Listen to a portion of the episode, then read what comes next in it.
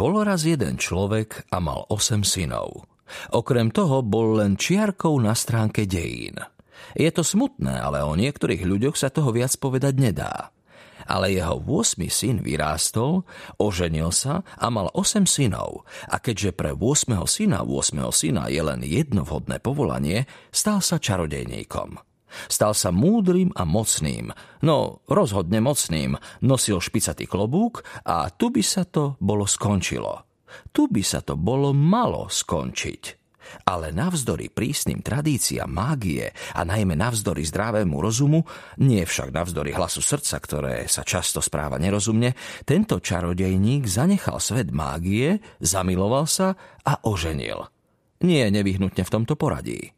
Mal sedem synov a každý z nich bol už od kolísky minimálne taký mocný, ako hoci ktorý čarodejník na svete. A potom mal 8. syna, čarodejníka na druhu. Mága, ktorý čary stavia i čary borí, čaroborca. Po piesočnatých útesoch dunela letná búrka. V hlbočine pod útesmi more oblizovalo štrk tak hlučne, ako jednozubý starec, ktorému dali mentolový cukrík. Na oblohe lenivo vyselo niekoľko čajok a čakalo, či sa vôbec niečo stane. Na okraji útesu medzi skromnými, šuchotajúcimi steblami morskej trávy sedel otec 8 čarodejníkov, hojdal v náruči dieťa a hľadel do mora. Do vnútrozemia práve mieril čierny mrak a svetlo, ktoré pred sebou tlačil, bolo sirupovité, aké býva pred fakt vážnou búrkou. Keď za jeho chrbtom odrazu nastalo ticho, zdvihol hlavu a očami červenými od plaču pozrel na vysokú postavu v čiernom plášti s kapucňou.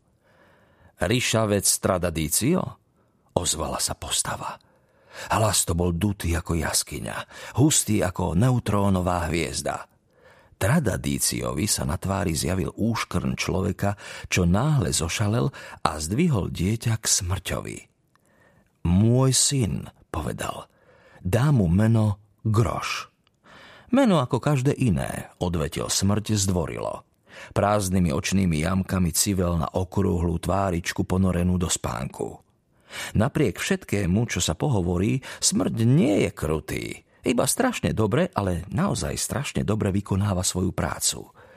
Vzal si si jeho matku, povedal Tradadício. Bolo to len konštatovanie bez výraznej nevraživosti.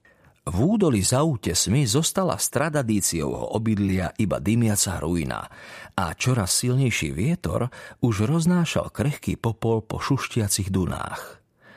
Napokon to bol infarkt, poznamenal smrť. Umrieť sa dá aj horšie, mne to môžeš veriť. Tradadício pozrel na more. Nezachránili ju ani všetky moje čary, vyhlásil. Sú miesta, kam sa nedostane ani mágia.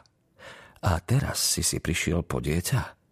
Nie, to dieťa má vlastný osud. Prišiel som po teba. Aha. Čarodejník vstal, spiace dieťa opatrne položil do riedkej trávy a zdvihol dlhú palicu, ktorá tam ležala. Bola vyrobená z čierneho kovu a vynuli sa okolo nej strieborné a zlaté vzory, ktoré jej dodávali ráz veľmi luxusného a zlovestného nevkusu. Ten kov bol skrz naskrz magický oktyrón. Sám som ju vyrobil, povedal. Všetci mi vraveli, že palica sa nedá vyrobiť z kovu, že vraj musí byť len z dreva, ale mýlili sa. Vložil som do nej veľa zo seba. Je to dobrá palica, riekol smrť. Tradicio ju podržal vo vzduchu a pozrel na svojho 8. syna, ktorý zo spánku niečo zamrnkal. Ona si prijala céru, poznamenal. Smrť pokrčil plecami. Tradicio na ňo vrhol pohľad, ktorý sa skladal z údivu a hnevu. Čo je vlastne to dieťa zač? 8. syn 8. syna 8. syna, skonštatoval smrť. Do plášťa sa mu oprel vietor, ktorý im nad hlavami hnal čierne oblaky. A čo to znamená? Že je čaroborec. A ty to veľmi dobre vieš. Ako na zavolanie sa efektne ozval hrom.